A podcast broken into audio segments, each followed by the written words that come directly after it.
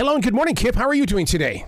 Good. How are you? Absolutely fantastic. Dude, you have got a masterpiece on your hands with this. Oh my God. I am so into this series on Paramount Plus. And I think the reason why I love it so much is you're not screwing around with us. You're telling us the way it really is and, and, the, and the struggles that you personally have had as well as the other bands. Well, it's nice of you to recognize that. It was, uh, first of all, it was an honor to be involved in it. And, uh, I I feel like they handled it with a very high a level of integrity, and I was really, you know, happy to be a part of it. A lot of people don't know my particular story as well as the other, you know, cast members. But um, yeah, I I feel like they did a fantastic job. I'm very happy with the way it came out. I mean, right from the very beginning, uh, in episode number one, I dude, I, have been in radio for 44 years. Never once did I ever hear this term. I'll have any bass guitarist, but not Kip Winger. It's like what? Where, where did this come from? Yeah, exactly.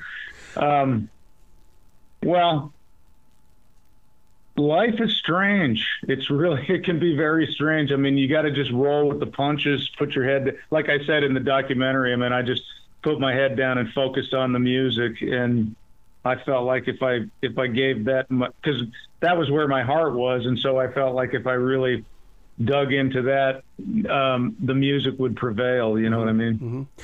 The documentary we're talking about is "I Wanna Rock." It's on Paramount Plus. Yes, MTV has something to do with it. The thing is, though, Kip, is that I feel like this is the next step of behind the music. This this is the real, genuine story because we we get to hear from from those that were promoting the bands. We get to see the clubs they were playing in, where where some clubs paid for the rent and the electricity if a band would come and perform on a weekend. That's really true. It's funny that you say that because I emailed the director and said, "Man, this is really an outlier in the rock doc uh, world," and because the way he handled it was just so brazenly honest and uh, real, and it wasn't filled with hype and and glorifying, you know, overdosing on drugs and stuff like this. It was really a very human take on it. So it's yeah. I mean, I just emailed the director and said that yesterday. How did you deal with the punches? I mean, I've been in radio. We get hit in the gut so many times by, by people that don't understand our market, but yet you're consistently on that road, on that stage, bringing people together to step off that stage when the show is over. I can't imagine what goes through your soul. It's funny. I've been on stage since I was like eight years old. You probably saw some of those pictures in the doc with my brothers and.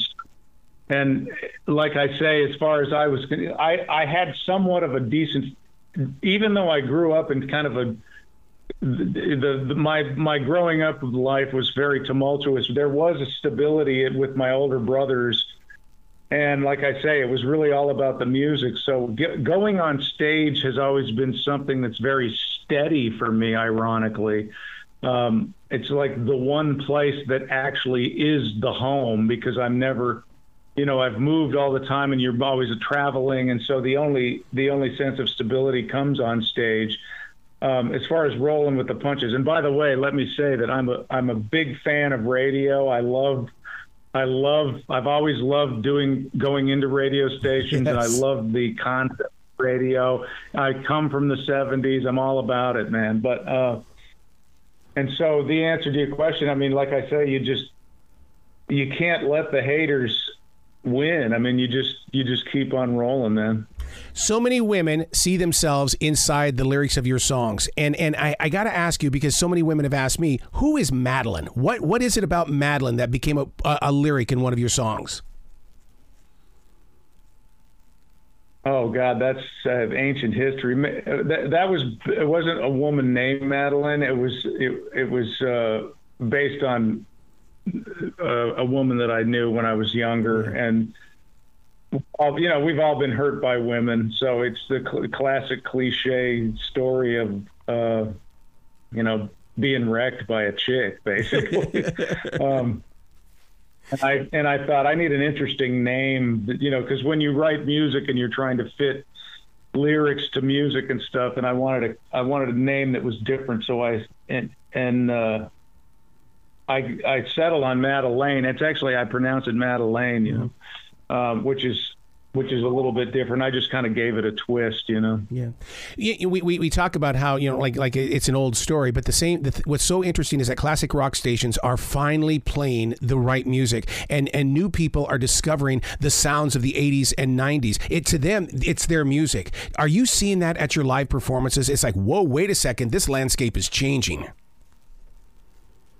Absolutely, the the shows have increased in numbers exponentially over the last five years um, and and the age group is very interesting. It, there's it's 25 to 30 percent people under 20. Yep. Uh, I would say under like 20, 27, and they're really into it. Um, and I think that's a testimony to the to the vibe of the music because you know grunge music wiped out this kind of music, but it didn't really last. You don't really see um, a lot of that out there. I like a lot of it actually. I, mm-hmm. there was some songs that I thought were fantastic, Black Hole Sun and things like that.